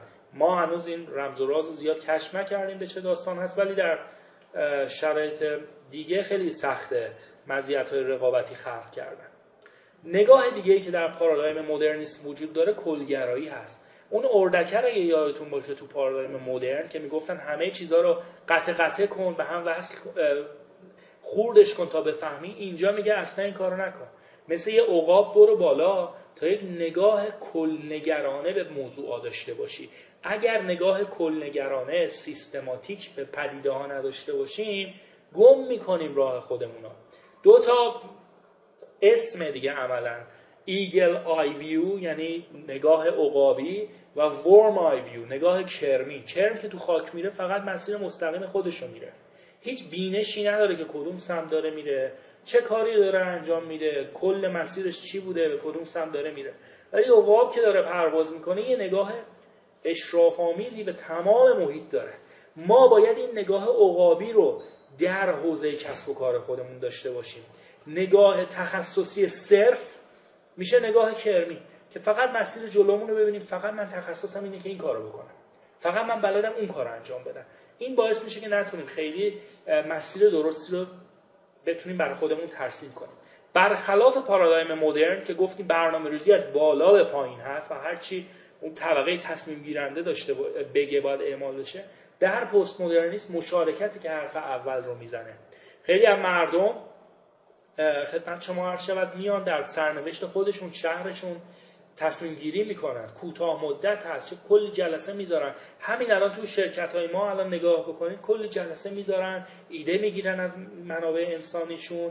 خیلی از اون ایده ها رو پیاده می‌کنن و این خب بحث مشارکتی که راه افتاده. در پارادایم مدرنیست ما گفتیم انسان ابزاره. عکسی هم که بود یه عکس سیاسفید و ناراحت و همه با کلاه همه یه شکل. اما اینجا می‌بینیم که انسان رو گفتیم شخصه. هر کسی مشخصه. تشخیص داده میشه از دیگران. متمایزه. هر کسی حرف خودش رو می‌زنه نظر خودش رو داره و نگاه ابزاری بهش نیست که هزار نفر یه پیش می‌تونن صرف کنن اون هزار نفر برای من کارفرما یه ارزش دارن. اینجا میگه هر یک نفر یه ایده ای داره یک نظری داره و بنابراین به خاطر شخصیتش و نظرش متمایزه و باید اون رو ما در نظر بگیریم. سرزندگی و هیجان ویژگی بعدی است. من اینو یه توضیح هم بدم. الان ببینید در آمریکا که قطب اقتصادی جهانی هست 40 درصد کسب و کارها کسب و کارهای خرد و خانگی هستن. در کشور ما هم داره یواش یواش این پارادایم. حالا به دلیل فشارهایی که اول ساعت گفتم کسب و کار سنتی و نابودی و هزینه ها و اینا دارن میرن به سمت کسب و کارهای خانگی. کسب و کار خانگی زمانی اتفاق میفته که من نوعی میشم تو خونم حالا مربامو تولید می‌کنم نمی‌دونم ترشی ام لیلامو تولید می‌کنم اپلیکیشنمو می‌نویسم وبسایتمو دارم یا هر کار دیگه ای که به هر شکلی دارم انجام میدم با هر لولی از بلوغ و نیازمند تکنولوژی بودن در نهایت کار من تو خونه است. بنابراین کارم که تموم میشه باید برم از خونه بیرون یک فضای سرزنده رو تجربه کنم. پس برخلاف جریان های امروز که ملت سر ساعت از خونه میرن بیرون سر کار دوباره برمیگردن و شهرها محیطی میشه. عملا فقط در رفت و آمد در کسب و کارها و فضای شهری آینده خونه ها هستن که محل کار و زندگی هستن. و بنابراین دیگه شهرها نباید فقط جایی برای رفت و آمد باشن. باید جایی برای رضایت زندگی هیجان و سرزندگی باشن. مردم دیگه از کار نمیان خونه و خونه نمیرن کار. کار و خونه یک جاست و بعد برای تفریح میرن به فضای شهری می‌رسن. و در نهایت منظر هفتم هست که من می‌خوام تمام صحبت هایی که تا اینجا داشتم و برای شما جمعبندی بکنم عزیزان با تمام صحبت هایی که کردیم می‌خوام نتیجه گیری کنیم که کسب و کارهای امروز و کسب و کارهای موفق امروز در بستر جهانی و در بستر ایران یواش یواش چه ویژگی هایی رو باید در خودشون تمرین کنن تا بتونن درونی کنن و استفاده بکنن و به کار بندازن. اون معلفه ها و سنگ بنای محیط کسب و کار امروز و کسب و کار موفق امروز چه چیزی است؟ با تمام توضیحاتی که داده شد ما متوجه میشیم که رقابت در کسب و کار امروز خانمان براندازه یعنی مثل اصر تولید نیست که من تولید می‌کنم و مردم مجبورم بخرم انقدر بازارهای ریز و چند پاره خلق شده و در اون بازارها رقابت وجود داره که یک کسب و کار برای اینکه بتونه از رقبای خودش جلو بیفته حتما حتما باید بتونه مزیت رقابتی خلق کنه. اما مزیت رقابتی در چه چیزی خلاصه میشه؟ یه زمانی می‌گفتن کیفیت. کیفیت محصول هستش که ما رو متمایز می‌کنه. امروز دیگه این موضوع اصلا مطرح نیست. فکرم نمیشه بهش. کیفیت وظیفه کسب و کار شماست. نمی‌تونیم بگیم ما چون با کیفیت هستیم متمایز هستیم. شما اگر بی کیفیت باشین مشتری ولتون می‌کنن ولی اگر با کیفیت باشین هیچ کار شاقی نکردید. وظیفتون رو انجام دادید. پس کیفیت نمی‌تونه مزیت رقابتی باشه. همچنین قیمت هم نمی‌تونه مزیت رقابتی باشه. ما کیفیت بالا و قیمت ارزون داریم. هدف ما جلب رضایت شماست. این داستان ها اصلا دیگه مطرح نیست. همونطور که در اول ساعت هم با هم صحبت کردیم گفتیم که بحث بحث متمایز شدن امروز. نه بحث تولید نه بحث کیفیت نه بحث قیمت. چطور ما می‌تونیم متمایز باشیم؟ و این تمایز هم در ذهن مشتریمون شکل می‌گیره. سطح توقعات مشتریان خب طبیعتا بالا رفته. چرا؟ چون سطح اطلاعاتشون بالا رفته. قبلا ممکن بود خیلی هیچی ندونن ولی الان با یه search ساده تو گوگل تو شبکه های اجتماعی می‌تونن خیلی از ویژگی های محصولات مورد نظرشون رو پیدا کنن شرکت های مورد نظرشون رو پیدا کنن. یه شرکتی اگر یه اشتباه کوچیک بکنه می‌تونه با یک موج social media نابود بشه. بنابراین که شرکت ها خیلی باید حواسشون رو بیشتر از گذشته جمع کنن. خیلی مدل هم هستش تا این زمینه ها قیف های بازاریابی نوین مدل ZMOT گوگل مدل RACE و مسائل دیگه که خیلی روی این قضیه تاکید داره. اما مزیت رقابتی رو من بهش بپردازم. مزیت رقابتی چیه دوستان عزیز؟ فرض کنیم ما تو همون عصر کشاورزی داریم زندگی می‌کنیم. زمانی که پدیده غارت و دفاع وجود داشته. شهرها دائما بهشون حمله می‌شد. برای اینکه خودشون محافظت کنن چندین دیوار دفاعی داشتن. اگر دشمنی به این شهر حمله می‌کرد و قدرتش زیاد بود ممکن بود دیوار اول رو تسخیر کنه مردم می‌رفتن پشت دیوار دوم. و همین ترتیب چندین دیوار ممکن بود که وجود داشته باشه و تسخیر بشه. در نهایت اون دیوار اصلی که قلعه و نمی‌دونم زرادخونه و خزانه و خونه پادشاه و افراد برجسته اونجا بود وجود داشت آزوقه داشت چشمه آب داشت. اگر اون قلعه اصلی فتح می‌شد شهر نابود می‌شد به دست دشمن میافتاد. اما اگر اینا می‌تونستن تحمل کنن دشمن خسته می‌شد می‌رفت دوباره اینا می‌تونستن برگردن شهر را از نو بسازن. این دیوارهای فرعی مزیت‌های کسب و کار هست. مزیت های نسبی کسب و کار هست. اون قلعه اصلی و دی حفاظ اصلیمون مزیت رقابتی کسب و کاره. این دشمن هم رقبایی هستش که سعی می‌کنن کپی کنن سعی می‌کنن قیمت ارزون تر بدن. به هر ترتیب می‌خوان که مشتری ها رو از چنگ ما در بیارن. اگر رقبا ویژگی و مزیت اصلی ما رو بتونن بگیرن کسب و کار ما نابود میشه ولی اگر نتونن بگیرن ما به مدد اون مزیت رقابتی می‌تونیم دوباره بیایم جلو و دوباره کسب و کار خودمون رو تو حوزه های دیگه جلو ببریم. مزیت رقابتی کسب و کارهای امروز متمایز بودنه. نه قیمت نه کیفیت نه تولید انبوه هیچ هیچ. چطور ما متمایز باشیم؟ این متمایز بودن در کسب و کار ما تولید نمیشه. در ذهن مشتری تولید میشه. ما خدمت محصول رو تولید می‌کنیم. اما تمایز و ذهن مشتری تولید می‌کنه.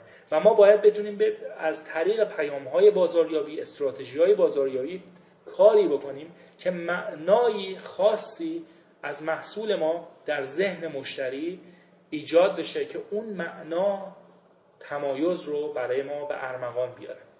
چند تا ویژگی دیگه هستش که من سریع از روش رد میشم. کسب و کارهای امروزی در یک محیط افقی فراگیر و اجتماعی دارن کار می‌کنن. ببینید فرض کنید پلتفرمی مثل فیسبوک جمعیتش از چین بزرگترین کشور جهان بیشتره. این اگر کشور بود چیکار می‌کرد؟ کشور نیست. big data داره تحلیل می‌کنه و کلی داره ازش پول در میاره. فرض کنید که الان هی دارن تون ماهی و نمی‌دونم خاویار بادمجون و نمی‌دونم ماکارونی و آلیس و مالیس و این چیزها رو دارن به زور تو مغز مردم می‌کنن از تبلیغات یک طرفه و بازار انبوه. اما اگر ما بتونیم متمایز باشیم بازاریابی افقی خود به خود صورت می‌گیره. مردم هستن که رکن بازاریابی شما میشن و پیام شما رو به صورت فراگیر و افقی و اجتماعی منتقل می‌کنن. ما داریم وارد این دنیا میشیم که مردمن که یه قسمتی از کسب و کار ما رو به دست می‌گیرن. کسب و کارهای امروز برای موفقیت ویژگی بعدی این هستش که باید اکوسیستم خلق کنن. این نیستش که یک محصول فقط ما بدیم.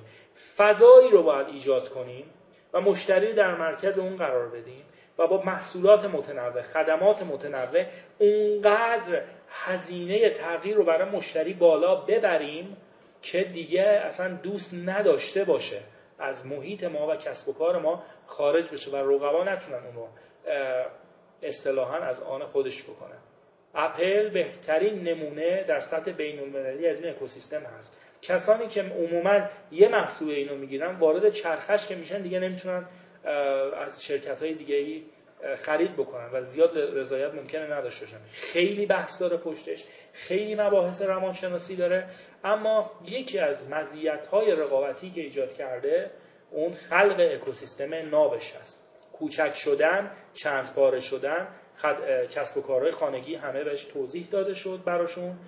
تغییرات آینده تغییرات غیر خطی و تکرار ناپذیره اگه یادتون باشه گفتیم که در گذشته زمان خطی بود زمان دایره‌ای بود. الان دیگه نمی‌تونیم پیش بینی بکنیم بگیم که واقعا چه اتفاقی می‌خواد بیفته.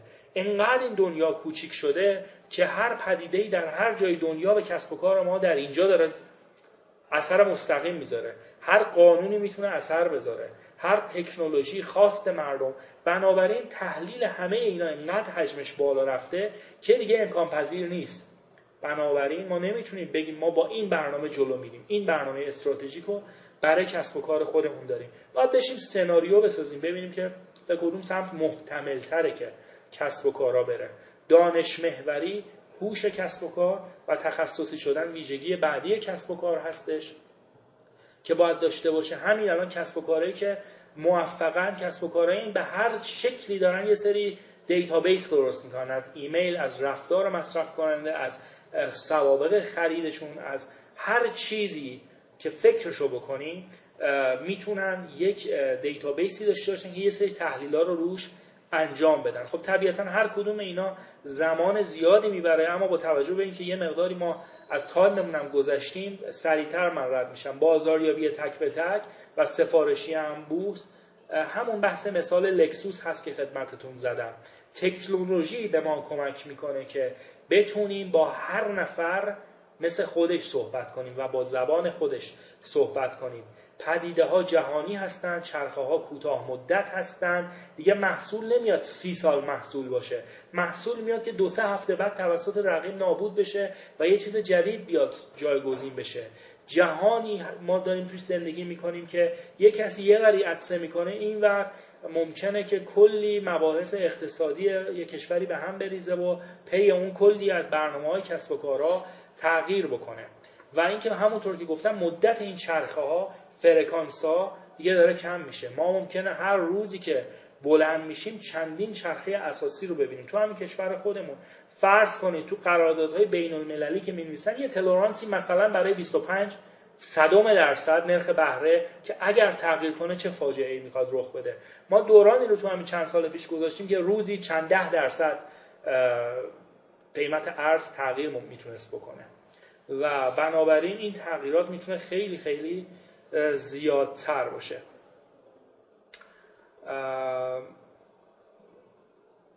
من یه اسلاید دیگر رو دارم. می‌دونم هم که چند دقیقه ای از زمان گذروندم. بیشتر وقتتون رو گرفتم ولی دلم هم نمیاد که این اسلاید رو توضیح ندم. یه مدلی هست به نام چارچوب Cynefin. کاینوین Welsh ش هست ولزی هستش. و اگر همین الان تو گوگل بزنید چارچوب Cynefin تنها مطلب فارسی راجع به اون برای وبسایت بنده هست که میاد. میاد و محیط رو به چهار قسمت تقسیم می‌کنه از لحاظ تلاطم و پیچیدگی. و ما تمام بحثمون این جلسه برای محیط بود. و شاید این بتونه یک نتیجه گیری برای اون محیط باشه. خونه پایین سمت راست محیط شفاف هست obvious. در این محیط همه چی مشخصه. بنابراین ما پدیده ها رو اول سنس می‌کنیم می‌فهمیم بعد دستبندی می‌کنیم و بهش پاسخ میدیم. فقط کافیه بفهمیم این اتفاقی که افتاده تو کدوم دست است. بذاریمش تو خونه خودش و بعد مطابق دستورالعملی که وجود داره بریم و شروع به کار بکنیم. مثلا مثل بانک طرف میره وام بگیره کارمنده میگه آقا شما مثلا خونه داری شما کارمندی شما جواز کسب داری. هر کدوم از ویژگی ها رو که بگه میره توی یک دسته و مسیر وام دادن شروع میشه. اینجا اتفاقی که میفته بهترین نتیجه best practice اتفاق میفته. چون همه چی قبل مشخصه محیط کاملا شفافه. اما یه, یه مقداری درجه پیچیدگی محیط افزایش پیدا کنه ما می‌رسیم به حالت complicated محیط پیچیده. اینجا دیگه ما نمی‌تونیم بگیم که پدیده رو می‌فهمیم بعد می‌ذاریم تو دسته خودش. چون دسته زیاد ممکنه وجود نداشته باشه. بنابراین می‌فهمیم آنالیز می‌کنیم تجزیه تحلیل می‌کنیم و بعد respond میدیم واکنش میدیم. اینجا ما دنبال best practice نیستیم دنبال good practice یم یه چیزی که حالا قابل قبول باشه خوب باشه. اما اگه پیچیدگی از این هم افزایش پیدا بکنه ما به دوره بغرنجی و خیلی پیچیدگی زیاد مثل complexity می‌رسیم اینجا دیگه خدمت شما عرض شود ما نمی‌تونیم بگیم که اول میایم احساس کنیم بشناسیم محیط و تمام بحث امروز ما شناخت بود دیگه. میگه اینجا دیگه نمیشه محیط و شناخت. بنابراین الگوی کار اینه که اول probe کنیم یه بررسی کنیم بعد sense کنیم یه حس کنیم یه شناخت اجمالی داشته باشیم و بلافاصله respond بدیم. اتفاقی که اینجا میفته emergent practice رخ میده. یعنی ما شاید نتونیم بهترین نتیجه good practice best practice رو داشته باشیم ولی یه کار ظهوری دفعتا اورژانسی باید انجام بدیم. خیلی ها تو کارآفرینی امروز ما تو این حوزه قرار می‌گیرن. هر دقیقه یه چیزی ممکنه تغییر کنه تو فضای جامعه ما. و بنابراین کارآفرینان ما افرادی باید باشن که قادر باشن هر لحظه یک استراتژی ظهوری و آنی رو بتونن بهش برسن. و حالت کیاتیک یا آشوب دیگه سختترین حالت ممکن هست. اینجا دیگه ما نه تجزیه تحلیل می‌کنیم نه احساس می‌کنیم چیزی و بلافاصله اصلا act داریم. با اقدام شروع می‌کنیم. بعد از اینکه act داشتیم تازه میایم ببینیم که چیکار کردیم. آزمون خطا هست و بعد respond میدیم. یعنی در مقیاس کوچیک میایم یه کاری رو انجام میدیم. بعد تجزیه تحلیلش می‌کنیم شناخت نسبت بهش پیدا می‌کنیم و بعد در گام بزرگ وارد میشیم. محیط کارآفرینی ما امروز می‌تونه اینجا هم باشه. یعنی کارآفرینان ما دیگه نمی‌تونن بگم من فلان اختراع رو کردم من فلان محصول رو دارم خیلی خوبه. بلافاصله برم با یه جایی قرارداد ببندم تولید انبوه کنم. به هیچ عنوان. حتی اگه بهترین محصول هم داشته باشید شاید برای بازارتون این محصول جواب نده. بنابراین با گام کوچیک باید ورود به بازار کنید اکت کنید بعد سنس کنید بازخورد بگیرید و بعد حالا این چرخه اسپایرالی که اول ساعت هم راجع بهش صحبت کردیم و هی هی جلو ببرید. و برای حسن ختام ختام این خانم رو احتمالا حتما می‌شناسید دیگه اگر اهل فیلم دیدن و سریال دیدن هستید. شخصیت سرسی لنستر کسیه که حالا اگر بشناسید دائما داره دسیسه می‌کنه و این داستان ها شاید. و جنبه دیگهش اگر نگاه بکنیم این خانم دائما با محیط متلاطم و خبرهایی که بهش می‌رسه در حال استراتژی سازی هست. استراتژی سازی مفهومی خیلی جلوتر از برنامه ریزی استراتژیک و تفکر استراتژیک و این تیپ چیزاست. استراتژی سازی اینم بزنید تنها مطلب به زبان فارسی برای من هست رو وبسایتم میاد براتون. کامل توضیح دادیم که دیگه با منطق و اینا ما جلو نمیریم. با رصد و شهود جلو میریم. کسب و کارهای امروز کارآفرینان امروز یه جنبندی اگر من بخوام از تمام مباحث داشته باشم در محیطی بسیار متلاطم هستن. باید اون محیط رو شناخت نسبی داشته باشن اما اون محیط هیچ الگویی الان براش دیگه وجود نداره که بگیم این دستورالعمل یک دو سه چهار برو جلو کارآفرین موفقی میشی. باید اون حالت سه و چهار کانبین در حالت آشوب و در حالت پیچیدگی کامل باشن. یعنی برن جلو اقدام کنن خودشون تجزیه تحلیل کنن. هر کدومشون یک تجربه ناول و دست اول اورجینال دارن. نمی‌تونیم بگیم این استارتاپ این تجربه رو داشت موفق شد این الگو رو بیاریم اون یکی استارتاپ هم کار کنه و موفق باشه. چه برسه به اینکه بگیم دیگه حالا گوگل این کارو کرده آمازون این کارو کرد اینا که دیگه خیلی شبیه رویا خاطره هستش. الان ما وارد دنیایی شدیم که هر کدوممون داستانی برای گفتن داریم و برای تعریف کردن داریم و زندگی خودمون داستان خودمون کسب و کار خودمون به شدت باید اورجینال باشه برای خودمون باشه اصالت داشته باشه از نظر ما و از نظر محیط. یک پدیده منحصر به فرد باشه کسب و کار ما برای محیط. متمایز متمایز. امیدوارم که موفق و پیروز باشید. ببخشید چند دقیقه هم بیشتر از اون زمانی که مد نظر بود. من وقت شما رو گرفتم اما سعی کردم در کوتاهترین زمانی که توانش رو داشتم مفاهیم رو انتقال بدم. امیدوارم که رضایت داشته باشید دوستان عزیز. اگر سوالی هست بنده در خدمتتون هستم.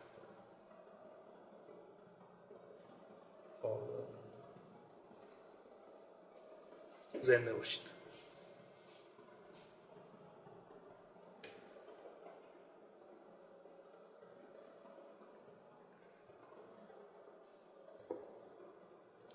بله. فرمودن اگر میشه کتابی رو معرفی کنیم. من تقریبا می‌تونم بگم تمام مباحثی رو که گفتم میشه در قالب یک فصل از کتاب جدیدم گنجونده بشه. کتابی که با کمک نشر بسیار خوب برایند. انتشارات برایند انشالله در چند ماه آینده قراره که به بازار بیاد. جعب ابزار کارآفرینی و جعب ابزار کارآفرینی اینترنتی. عنوان این کتاب ها هست که حالا می‌تونید اطلاعاتش رو در آینده نزدیک به دست بیارید.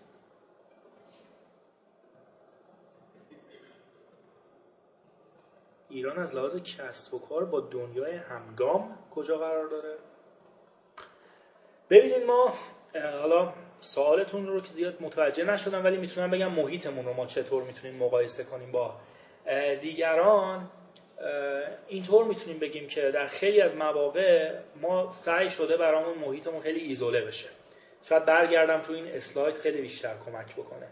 ما یه تلاطم داریم یک چابکی داریم. تنها اسلایدی که ازش رد شدیم اینجا شاید بتونه کمک کنه ما جواب بدیم. تلاطم مال محیطه. خب تو این اسلاید تو این تو این محور هر چی به سمت راست میریم تلاطم افزایش پیدا می‌کنه.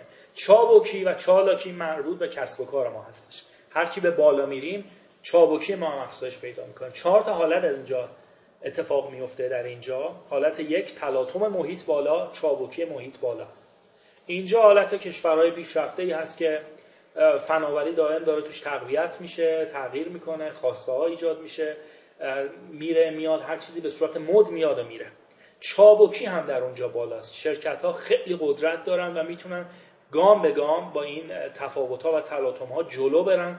کما که حتی خودشون می‌تونن به محیط اثر بذارن. اول ساعت تعریف محیط و مرز محیط اثرگذاری و اثرپذیری بود دیگه. الان کسب و کارهایی که دارن فعالیت می‌کنن در مقیاس بین المللی یه جورایی اصلا دارن محیط رو شکل میدن. بنابراین اونا هستن که با چابکیشون یه جورایی دارن به تلاطم محیط هم دست می‌زنن. حالت دوم اینه که محیط نامتلاطمه رخبت داره رکود داره اما کسب و کارها چابکن. خب؟ شاید بشه تو خیلی از حوزه ها ما اینجا کشور خودمون رو مثال بزنیم. محیطی که شاید خیلی تلاطم از جنس فناوری و تغییر و رقابت در بازار اینا عرض می‌کنم. وگرنه تلاطم از جنس اقتصاد کلان که تا دلتون بخواد هست. در اینجا ما اگر بتونیم خودمون رو قوی کنیم به کسب و کار چابک با قدرت با ایده درست با اجرای درست داشته باشیم می‌تونیم تو خونه دو قرار بگیریم. مثل اینه که یک شناگر المپیک بره توی حوز بخواد آب بازی کنه. اینقدر محیط می‌تونه براش اوکی باشه. کما اینکه در همین شرایط فعلی کسب و کارهایی هستن که تو همین چند سال گذشته که بدترین شرایط رو اقتصادی رو ما داشتیم رشد خیلی خوبی کردن نیرو گرفتن بازارشون رو توسعه دادن و دارن فعالیت می‌کنن. خونه سه هم جایی هستش که تلاطم بسیار کمه چابکی هم خیلی کمه. و خونه چهار تلاطم زیاده. ولی چابکی همچنان کمه. سه و چهار شاید مثل همین مثال خودروسازی ها رو بتونم بزنم که خیلی هنوز آمادگی ندارن با مثلا بنز و بی و لکسوس و تویوتا اینا رقابت بکنن به مدد اینکه واردات خیلی سخته تعرفه داره این داستان ها سرپا هستن. ولی اگر این واردات برداشته بشه عضو سازمان تجارت جهانی بشیم یا چیزایی دیگه یه دفعه میان و با یک طوفانی از تکنولوژی جدید مقابل میشن. و شاید خیلی نتونن خوب پاسخ بدن به این داستان. بنابراین اگر ما بگیم که ایران کجا قرار داره تو هر حوزه ای ما ممکنه یه جا باشیم. در خیلی از استارتاپ ها ما ممکنه گام به گام با تکنولوژی روز جلو بریم. خیلی هم پیشرفته باشیم. خیلی هم فکر باز و ایده خلاقانه و نوآورانه داشته باشیم. در خیلی از حوزه ها ممکنه نه. اصلا اصر کشاورزی باشیم حتی. نه اصر صنعت. بنابراین کلیتی رو نمی‌تونیم بگیم. باید ببینیم که دقیقا بازار هدفمون کجا هست و ما برای چه بازاری با چه نوع مشتریانی با چه سطح آگاهی سواد، تحصیلات، سن و سال، توقعات و بسیاری از موارد دیگه که تو تقسیم بندی بازار اتفاق میفته داریم تعامل می‌کنیم. اونجا هستش که می‌تونیم بگیم چه وضعیتی داریم به طور واقعی تر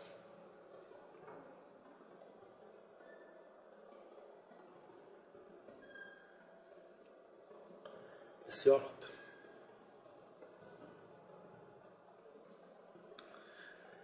پرسیدن که آیا الگو برداری از مشاغل کشورهای پیشرفته اینجا می‌تونه برای ما خوب باشه؟ تقریبا میشه گفت تمام کسب و کارهای موفق امروز کپی الگو هم نه اصلا کپی کسب و کارهای موفق اونور بودن که الان اومدن و سازمان های بزرگی شدن. از فروشگاهاش بگیرید تا تاکسیهاش بگیرید تا تخفیفاش بگیرید و داستان های دیگه. بله ما یه جورایی می‌تونیم بگیم که حالا کشور حالا نگیم جهان سوم اگر بر بخوره می‌تونیم بگیم در حال توسعه معدبانه ترش هست. و در کشور اینجوری احتمالا ایده و اینا خیلی جایی نداره. چرا که خیلی مالکیت معنوی بحث های حفاظت از اون ثبت اون نظارت اون بحث قانونی اینا خیلی چارچوبی هنوز پیدا نکرده. بنابراین کسب و کارهایی می‌تونن در ایران موفق باشن که نمونه های خارجی رو بگیرن بومی سازی بکنن. محیط اصالت داره دوستان عزیز نه ایده. اصیل باید باشه برای شرایط کار ما. اگر بتونن الگو برداری کنن اصالت محیط رو بهش تزریق بکنن و خوب اجرا کنن. مهمترین نکته اجرا هست در اینجا نه ایده در کشورهایی مثل ما. می‌تونن بسیار موفق باشن. شرکتی مثل دیجیکالا که چندین سال داره کار می‌کنه چیکار کرده؟ ایده نابی داشته کار عجیبی کرد نه خریدی که می‌کردید اسمس هم میومد براتون پیامم میومد که الان اینجایید اونجایید محصولتون به فلانجا رفت به دست پست رفته نظر بده نمی‌دونم نظر دیگران رو دارید می‌خونید بازپس می‌گیره مرجوع داره قیمت داره تخفیف داره تمام بازیکاری ها چیزای عادی که در همه کسب و کارها هست. ولی اینو خوب داره اجرا می‌کنه که بعد می‌تونه در جنگ قدرت با چیزهای دیگه که جدیدتر میان به پشتوانه همین سازوکار اجرایی بیاد و رقبای جدید رو از بازار هم به در کنه. پس اگر ما بگیم که اولویت با چه چیزی هست در کسب و کارهای امروز اگر از من بپرسن احتمالا میگم ایده ها رو بذارید کنار. چشما رو باز کنید ببینید چه چیزی برای محیط ما می‌تونه جذاب باشه که ما بتونیم فرصت های محیطی رو بهش پاسخ بدیم. بعد تمام تمرکزمون رو بذاریم رو اجرای قدرتمند. اجرای قدرتمندی که بتونه مشتری و بازار هدف ما رو شگفت زده بکنه.